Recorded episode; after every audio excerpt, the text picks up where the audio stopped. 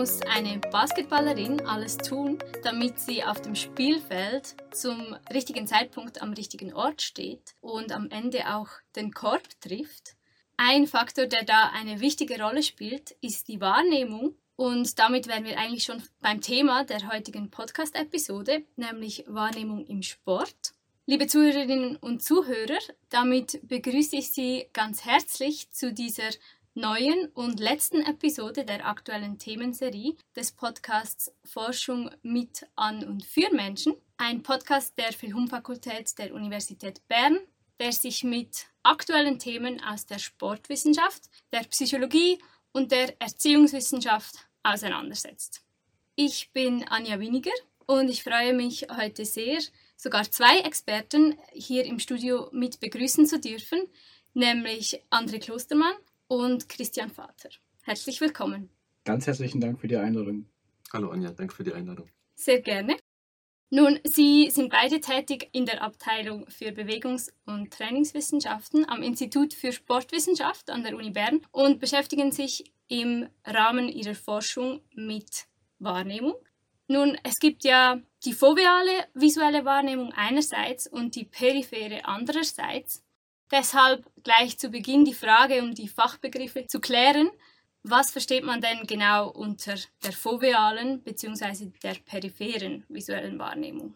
Wir werden die Frage sehr gerne beantworten. Ich würde aber ganz gern vorher noch einen Schritt zurückgehen, bevor wir auf die Terminologie kommen. Denke ich, der Schritt ist wichtig, um die Unterscheidung letztlich einordnen zu können. Denn wir müssen auf die Physiologie schauen. Und da müssen wir ganz kurz auf unsere menschliche Netzhaut schauen, denn dort hat es zum einen Zapfen und zum anderen Stäbchen.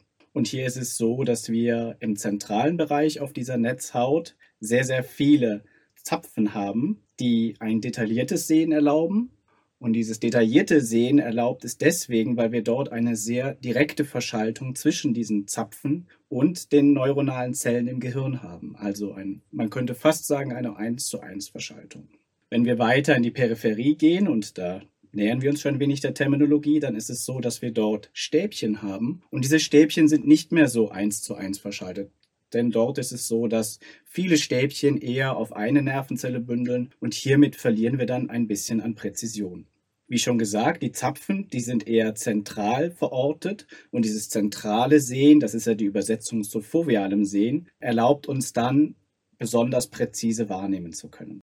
Der Bereich des fovealen Sehens, wenn man sich das mal verdeutlichen möchte, beträgt in etwa zwei Grad unseres gesamten Sehwinkels. Und wenn du dir das jetzt mal vorstellen möchtest, müsstest du deinen Arm von dir strecken und deinen Daumen fokussieren. Und wenn du auf äh, deinen Daumen dann schaust, ist das ungefähr zwei Grad Sehwinkel. Und das ist der Bereich, in dem wir nur scharf sehen können. Darüber hinaus sehen wir, und wenn die Zuhörerinnen und Zuhörer zu Hause das Experiment nachvollziehen wollen und jetzt den Daumen fokussieren, merken sie, dass die Bereiche außerhalb dieses scharfen Sehens doch zunehmend unscharf werden.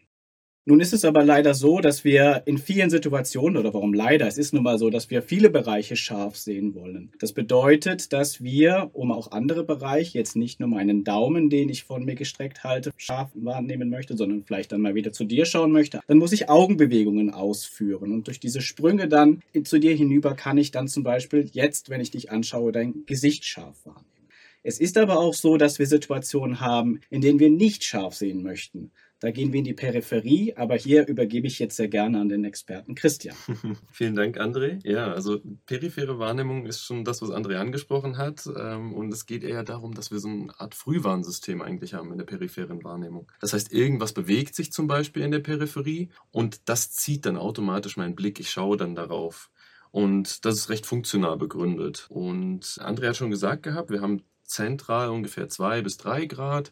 Aber was ist denn der Rest? Unser Gesichtsfeld besteht aus 180 Grad bis 200 Grad, äh, die wir abdecken können. Und da sind ja einige Informationen, die ich vielleicht für meine Entscheidungen brauchen äh, sollte. Und genau da kommt die periphere Wahrnehmung ins Spiel. Und wir brauchen eben Blick und Kopfbewegungen, müssen alles funktional ausrichten, damit wir eben die periphere Wahrnehmung auch optimal nutzen können. Und auch wenn wir vielleicht nicht so eine große äh, Auflösung in der Peripherie haben, reicht es ja auch, wenn wir teilweise nur Bewegungen wahrnehmen können. Und das dafür nutzen wir eben vor allem periphere Wahrnehmung. Und ja, ich denke, da haben wir so schon mal charakterisiert, was Fovea und Peripher ist. Und ich denke, wir gehen dann gleich noch ein bisschen näher drauf ein. Genau, also das heutige Thema ist ja Wahrnehmung im Sport. Die Begrifflichkeiten sind jetzt geklärt.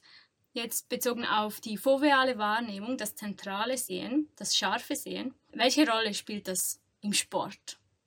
Also hier zeigt die Forschung, äh, die insbesondere in den letzten 20 bis 25 Jahren stark zugenommen hat. Das ist insbesondere dadurch bedingt, dass wir erhebliche technologische Fortschritte erzielen konnten, die es uns erlauben, heute auch im Sportkontext sowas wie Augenbewegungen überhaupt messen zu können. Das ist ja eine Voraussetzung dafür, um die Frage beantworten zu können, die du gerade gestellt hast.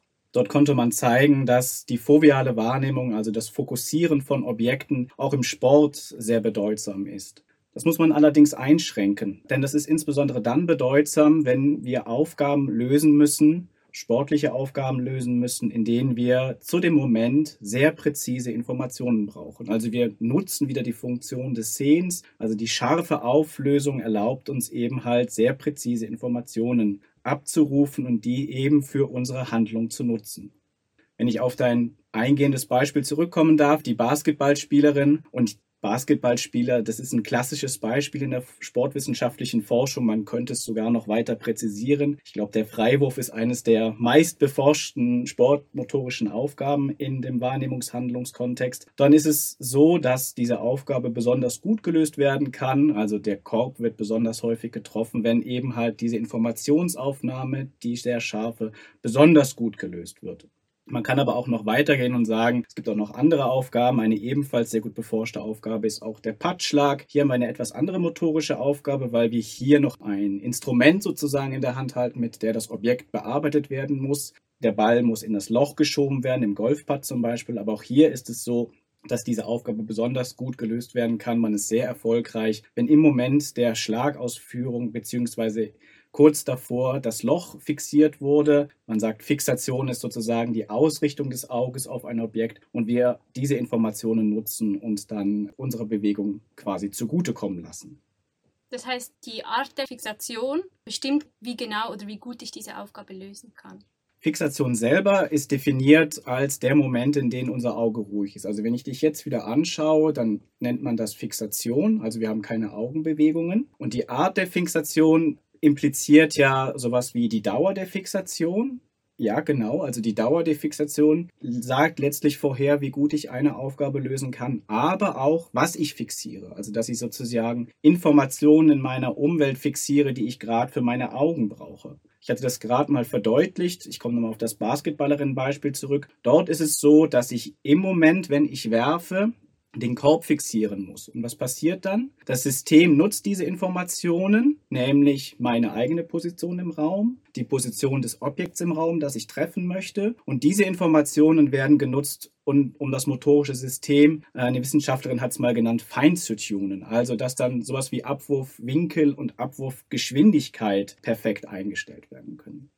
Ganz wichtig, aber in dem Kontext ist es, und auf den Aspekt ist Ernst-Joachim Hosner auch schon eingegangen, dass es hier nicht nur um die bloße Wahrnehmung geht. Ich habe das in Nebensätzen immer so ein bisschen einfließen lassen, sondern es geht um, man könnte sagen, die perfekte Kopplung oder eine optimale Kopplung zwischen Wahrnehmung und Handlung, dass nämlich die Rauminformationen in dem Beispiel vorhin dann verarbeitet werden, wenn ich sie brauche. Denn wir sind ein sehr dynamisches System. Wir sind viel in Bewegung. Das heißt, wenn ich dann einen Schritt nach links oder einen Schritt nach rechts machen würde in der Situation, wären die Informationen, die ich in dem Moment verarbeitet habe und dem System sozusagen zugeführt habe, wieder veraltet und sie müssten wieder aktualisiert werden. Und wenn ich jetzt mit diesen veralteten Informationen arbeite, dann mag es sehr gut sein, dass ich nicht mehr so erfolgreich bin.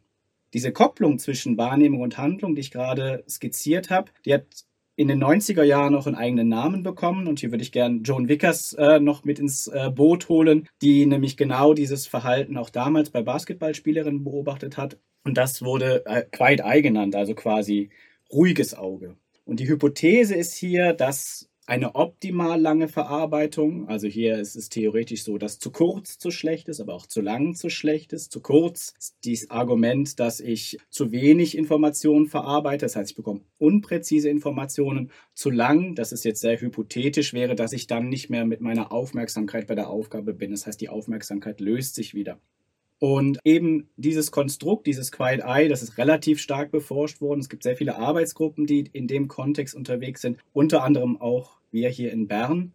Und äh, wir konnten da in den letzten Jahren einige interessante Forschungsbeiträge in den Kontext beisteuern, sodass wir unter anderem zeigen konnten, dass wenn man diese Quiet-Eye-Dauer, also eben diese Fixation auf das Ziel, bevor ich die Bewegung ausführe, wenn man die im Labor experimentell manipuliert, ich schaffe Situationen, in denen ich kürzeres Quiet-Eye habe und längeres Quiet-Eye habe, dass das einen kausalen Effekt auf meine motorische Leistung hat. Mhm. Das heißt, die foveale visuelle Wahrnehmung spielt insofern eine Rolle, dass es darauf ankommt, wenn ich einen Korb schießen will, wie lange ich fixiere beim Basketball ist es ja auch so, dass man eben auch das Spiel beobachten muss und eben nicht nur fixieren muss auf bestimmte Punkte, wenn ich zum Beispiel einen Korb werfen will. Welche Rolle spielt dann die periphere Wahrnehmung im Sport? Sehr gute Frage. Wir würden vermuten, eine sehr große. Denn vor allem in den Basketballsituationen oder auch in anderen Spielsportarten ist es halt so, dass ich nicht nur diese Situationen habe, wo ich auf mich selbst konzentriert bin, meine eigene Handlung ausführe und keinen Einfluss von außen quasi habe, wie bei der Freiwurfsituation, sondern in den oft dynamischen Situationen, wenn sich alle Mit- und Gegenspieler bewegen, habe ich nicht diesen einen Ort, den ich zu verarbeiten habe, sondern ich muss alle Mit- und Gegenspieler gleichzeitig wahrnehmen. Und hier vermutet man, dass eben die periphere Wahrnehmung eine hohe Relevanz hat, weil ich eben meine Aufmerksamkeit auf mehrere Orte gleichzeitig lenken kann. Eine weitere Funktionalität, die vermutet wird, ist es, dass ich meine eigene Position auf dem Spielfeld gut wahrnehmen kann, weil ich eben sowas wie Randmarkierungen noch peripher erkenne und dementsprechend meine Position auch anpassen kann. Eine dritte Funktionalität, die man vielleicht noch weniger untersucht hat im Sportkontext, ist sowas wie Optic Flow. Ähm, welche Rolle spielt das? Optic Flow bedeutet, dass wenn ich mich bewege äh, im Raum, dass meine Umgebung sich ja dann auf meine Retina auch bewegt. Und man geht davon aus, dass wenn ich mich schneller bewege, sich diese Umwelt schneller bewegt und wenn ich mich langsamer bewege, diese Umwelt sich langsamer bewegt. Und das dazu führt, dass ich eben diese Information nutzen kann, um eben sowas wie Bewegungsgeschwindigkeit wahrzunehmen. Die Forschung bezogen auf periphere Wahrnehmung ist noch relativ am Anfang. Hier ist es so, dass man oft versucht, einen Transfer herzustellen zwischen den Ergebnissen aus der Grundlagenwissenschaften hin zu dem Sportkontext. Und wir würden anraten, keinen direkten Transfer zu machen, weil eben diese Aufgaben, die wir in den Grundlagenexperimenten haben, schon sehr artifiziell teilweise sind und nicht das widerspiegeln, was man typischerweise im Sport findet. Also ein Beispiel, was in den Grundlagenwissenschaften sehr stark untersucht wurde, ist das sogenannte Crowding-Phänomen. Das bedeutet, dass wenn ich etwas peripher versuche wahrzunehmen, sich aber mehrere Objekte in diesem peripheren Areal befinden, dass ich diese mehreren Objekte als ein Objekt wahrnehme, weil eben meine Auflösung in der Peripherie relativ gering ist. Und nun könnte man natürlich vermuten, dass das im Sportkontext auch relevant ist. Also denken wir an eine Eckballsituation und der Torhüter versucht wahrzunehmen, sind das meine Mit- oder Gegenspieler, wie muss ich mich positionieren, damit ich diesen Eckball gut verteidigen kann. Dann könnte man vermuten, dass da auch Crowding eine Rolle spielt. Aber das wurde noch nicht untersucht und dementsprechend müsste man das zuerst machen, bevor man sagen kann, dass es da einen Effekt gibt. Ein weiteres Paradigma, was eingesetzt wird oftmals äh, im Sportkontext auch, äh, ist das sogenannte Okklusionsparadigma. Und bei diesem Paradigma ist es so, dass man foveale oder periphere Wahrnehmung ausschaltet. Man kann sich das vielleicht so vorstellen, dass man durch ein Fernglas schaut und während man durch das Fernglas schaut, man den direkten Gegenspieler austribbeln soll. Also eine Entscheidung im Fußball treffen soll, während man zum Beispiel keine peripheren Informationen hat. Und jetzt können sich die Zuhörerinnen und Zuhörer sicherlich vorstellen, dass die Aufgabe recht schwierig sein wird, wenn ich meine Mit- und Gegenspieler gar nicht mehr richtig wahrnehmen kann in der Peripherie. Und da sind wir schon relativ nah dran an sportlichen Situationen. Das wurde eben schon untersucht und man hatte eben herausgefunden, dass Experten, selbst wenn man periphere Wahrnehmung wegnimmt, immer noch besser sind als Novizen. Also sind in der Lage, ihre Strategie so anzupassen, dass sie bessere Entscheidungen treffen können. Aber mit der eingeschränkten Peripherie sind auch sie deutlich reduzierter in ihrer Entscheidungsleistung, was darauf zurückschließen lässt, dass eben periphere Informationen typischerweise genutzt werden. Jetzt ist es aber so, dass wir ja in der realen Wettkampfsituation nicht einfach ohne periphere Informationen äh, Entscheidungen treffen. Und dementsprechend sind wir etwas kritisch gegenüber diesem Ansatz, dass man einfach Informationen wegblockt, sondern versuchen in den eigenen Experimenten eigentlich die Situation zu manipulieren. Das heißt, die Anforderungen an die periphere Wahrnehmung nach oben oder nach unten zu setzen, um zu untersuchen, wie verändert sich denn das Blick- und Entscheidungsverhalten in diesen Situationen. Und eine Methode, die sich sehr gut eignet, um periphere Wahrnehmung zu untersuchen, sind Virtual Reality Animationen. Denn was man hier hat, ist eine relativ hohe Validität. Das bedeutet eine relativ große Nähe zu der eigentlichen Wettkampfsituation. aber trotzdem eine sehr hohe experimentelle Kontrolle, weil man eben die gleiche Situation immer und immer wieder präsentieren kann, aber zum Beispiel die Position von Mit- und Gegenspielern variieren kann. Und das kriegt man typischerweise in einer, in einer Feldstudie nicht hin, weil die, das Verhalten wird sich immer wieder verändern mit zunehmenden Situationen, die man spielt. Und was wir da typischerweise haben, ist äh, eine Manipulation des Blickwinkels zum Beispiel. Also wie weit ist denn der Gegenspieler entfernt von dem Mitspieler, den ich gerade beobachte? Und was wir uns dann anschauen, sind Situationen, in denen Entscheidungen getroffen werden, ohne dass auf die relevanten Informationen geschaut wird.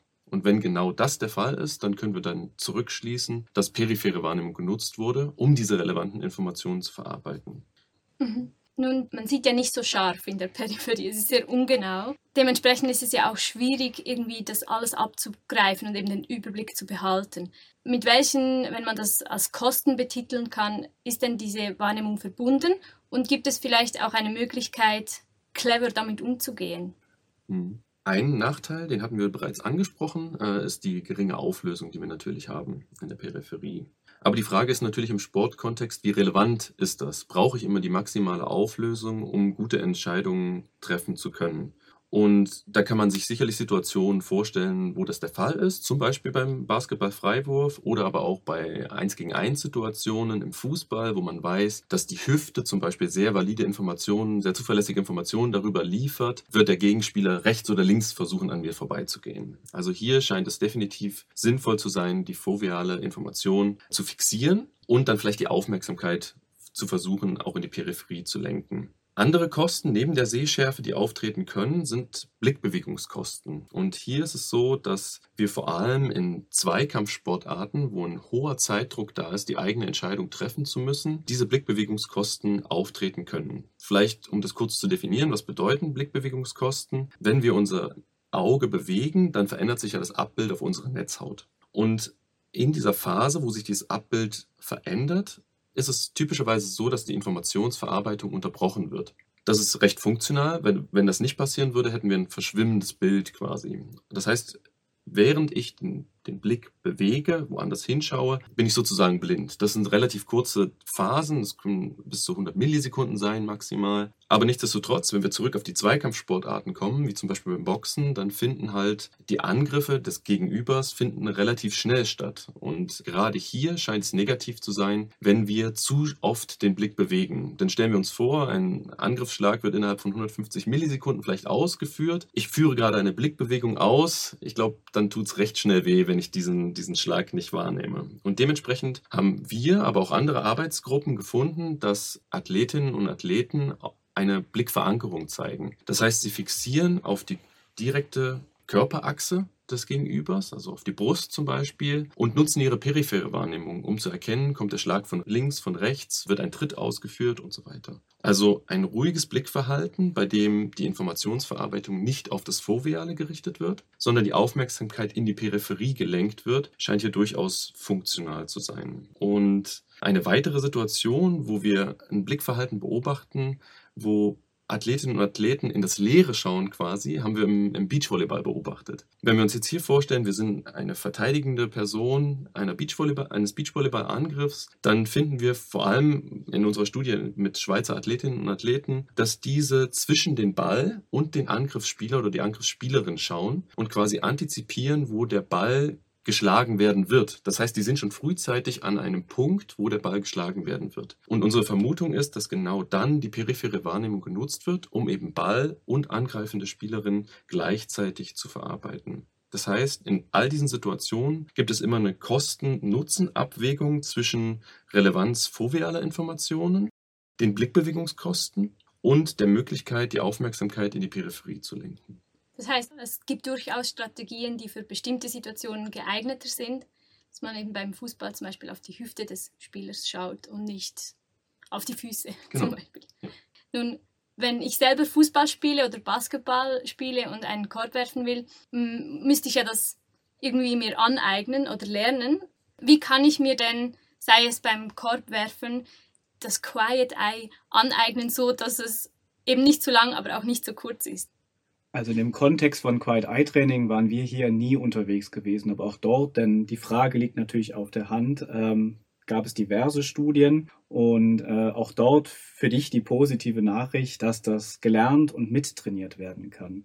Letztlich ist es so, dass wir diese Optimierung zwischen Wahrnehmung und Handlung immer dann finden, wenn wir eine gewisse Expertise in etwas erreichen. Also wenn wir eine Aufgabe motorisch und sensomotorisch in diesem Kontext sozusagen lernen. Aber man kann auch hier frühzeitig eingreifen. Und hier gab es einige Instruktionsparadigmen, die untersucht wurden. Und hier konnte gezeigt werden, wenn ich jetzt zum Beispiel durch eine Rhythmisierung in der Vorbereitungsphase nicht nur meine Wurfbewegung äh, kontrolliere, sondern auch noch meinen Blick dorthin ausrichte, dass das zu einem besseren Lernen führen kann. Das heißt, ich werde schneller, besser beispielsweise im Freiwurf. Und interessanterweise aber auch diese Routine, die ich dann lerne, mir hilft in Situationen, in denen ich unter besonderem Stress, unter besonderem Druck stehe, also so klassische Wettkampfsituationen, dass mir diese Routine dann hilft, wenn ich die mitgelernt habe, diesen Stresssituationen eher entgegenkommen zu können. Das heißt, ich bin nicht so anfällig für diese Stresssituationen und ich zeige dann auch in diesen Situationen die Leistung, die ich eigentlich in der Lage bin zu zeigen. Ganz wichtig in diesem Kontext aber, und hier waren wir wieder ein bisschen unterwegs gewesen, ist, dass es nichts bringt. Und Christian hatte das vorhin schon mal kurz angedeutet isoliert nur diesen Wahrnehmungsaspekt zu lernen. Also wenn ich jetzt nur Blickbewegungstraining mache und ich sozusagen lerne, welche Informationen ich in der Umwelt für wie lange verarbeiten muss, das bringt nichts. Wichtig ist in diesem Kontext, dass das immer an die motorische Aufgabe gebunden ist, also in diesen Wahrnehmungs-Handlungskontext sozusagen eingegossen. Und hier nochmal auf die Ergebnisse äh, aus der Beachvolleyball-Studie zurückkommend, die Christian kurz skizziert hatte. Hier haben wir nämlich genau das untersucht. Also können wir Novizinnen und Novizen dieses Expertenblickverhalten beibringen? Und was passiert denn, wenn diese Novizinnen und Novizen nur dieses Blickmuster lernen? Und da war es interessanterweise so, dass dieses Blickmuster gelernt werden kann. Wenn diese Novizinnen und Novizen aber nur dieses reine Blickmuster lernen, also unabhängig davon, ob sie jetzt auch noch die Handlung ausführen. Bei uns war es so, dass dann diese Verteidigungshandlungen in dieser Beachvolleyball-Abwehrsituation simuliert werden sollten. Und simulieren heißt bei uns, die springen tatsächlich durchs Labor, es mussten keine Knöpfe gedrückt werden. Dann waren diese Blickbewegungstrainingsgruppen nicht besser als Novizinnen und Novizen, die das für sich selber ganz alleine letztlich erlernt haben. Das ist ein ganz wichtiger Befund, also es muss immer eingebettet sein. Und es ist auch deswegen wichtig, weil so Blicktrainings mitunter auch schon mal angedacht waren, dass man das ja dann weiter trainieren kann, wenn ich beispielsweise in einer Phase bin, in der ich die motorische Aufgabe nicht ausführen kann, weil ich zum Beispiel verletzt bin und so weiter. Dieses reine Training losgelöst von der motorischen Aufgabe würden wir sagen, ist nicht zu empfehlen, weil das zu keinem Mehrwert führt. Also man wird auch nicht schlechter, das muss man natürlich auch sagen. Aber dann Kosten-Nutzen-Abwägung muss man halt überlegen, ob man dann dieses zusätzliche Training dann wirklich noch umsetzen möchte. Mhm. Also unbedingt zusammen mit der Handlung. Genau. Wie sieht es denn im peripheren Bereich aus, wenn man sich diese Strategien aneignen will? Mhm. Hier sind wir noch relativ am Anfang. Ähm, man muss sich erstmal verdeutlichen, dass man subjektiv recht schwer bis gar nicht sein eigenes Blickverhalten reflektieren kann. Das heißt, ich weiß nicht, wo ich vor fünf Minuten hingeschaut habe zum Beispiel. Das heißt, ein Ansatz könnte sein, über Feedbacks zu arbeiten und den Athletinnen und Athleten eine Rückmeldung zu geben, wohin hat man denn in bestimmten Situationen geschaut. Dass wir periphere Wahrnehmung quasi unbewusst nutzen, kann man sich auch in der Alltagssituation kurz mal als Beispiel vorstellen, wenn man im Gedränge am Bahnhof versucht zum Gleis zu kommen und es relativ viele andere Leute hat, dann laufen wir auch nicht einfach in andere Leute rein, sondern wir sind in der Lage, über die periphere Informationsverarbeitung den anderen Personen auch auszuweichen. Und genau das Gleiche passiert auch im Sport. Das heißt, ich habe bestimmte Randbedingungen, die dazu führen, dass ich mehr oder weniger die periphere Wahrnehmung einsetzen muss. Zum Beispiel eben die Position von Mit- und Gegenspielern. Und unser Ansatz ist es eben, diese Randbedingungen zu manipulieren, zu variieren und dann den Athletinnen und Athleten zu vermitteln, wann ist es denn sinnvoll, periphere Wahrnehmung einzusetzen, basierend auf den Befunden, die wir jetzt haben. Und wann ist es vielleicht sinnvoller, die Information direkt anzuschauen und eine hohe Auflösung zu haben bei der Informationsverarbeitung. Vielleicht als Beispiel im Basketball. Ich selber spiele Basketball und bei uns ist es so, dass wir versuchen, die Positionierung und Orientierung zu optimieren von Spielern und Spielerinnen. Und das vielleicht an, an, in einer Verteidigungssituation kurz illustriert. Da ist es oft so, dass mein direkter Gegenspieler manchmal nicht den Ball hat sondern ein anderer Spieler. Und man wird dann im Training darauf hingewiesen, dass es eben wichtig ist, beide Spieler gleichzeitig wahrzunehmen. Und ich habe ja vorhin gesagt, man kann 180 bis maximal 200 Grad seines Blickfeldes oder Gesichtsfeldes in dem Fall abdecken mit der peripheren Wahrnehmung. Und je nachdem, wie ich mich positioniere, reicht das aus oder es reicht eben nicht aus. Und damit ich mich eben so positioniere, damit es ausreicht, erscheint die periphere Wahrnehmung von hoher Bedeutung zu sein. In aktuellen Studien, wo es eher um Fußballentscheidungen geht, haben wir das schon mal überprüft gehabt und haben das Blickverhalten, also entweder einen Blickanker, ich verankere auf einer Position und versuche periphere Wahrnehmung zu nutzen, oder ich habe ein Blickverhalten, bei dem ich zwischen den relevanten Informationen hin und her springe, haben wir versucht zu kontrastieren. Und was man hier vielleicht als Praxisempfehlung mitnehmen kann, ist, dass wenn der Blickwinkel zu, zwischen meinem aktuellen Blickort und der relevanten Information relativ gering ist, dass es dann besser ist, auf den Blickanker zu vertrauen, also eine stabile Fixation zu haben und die Aufmerksamkeit breit zu setzen auf die relevanten Informationen in der Peripherie. Mhm, also generell einfach eher einen ruhigeren Blick. Ja. Ja, vielen Dank für diesen Einblick. Ich glaube, damit haben wir einige Bereiche abgedeckt. Ich bedanke mich für das Interview. Und liebe Zuhörerinnen und Zuhörer, ich hoffe, die Episode hat auch Ihnen gefallen und Sie wissen nun besser, was die Basketballerin tun muss, um den Korb zu treffen und den Überblick im Spiel zu behalten. Vielen Dank fürs Zuhören und ich freue mich auch, wenn Sie beim nächsten Mal wieder einschalten. Aber bis dahin wünsche ich Ihnen eine gute Zeit und bis bald. Bis bald. Bis bald. Tschüss.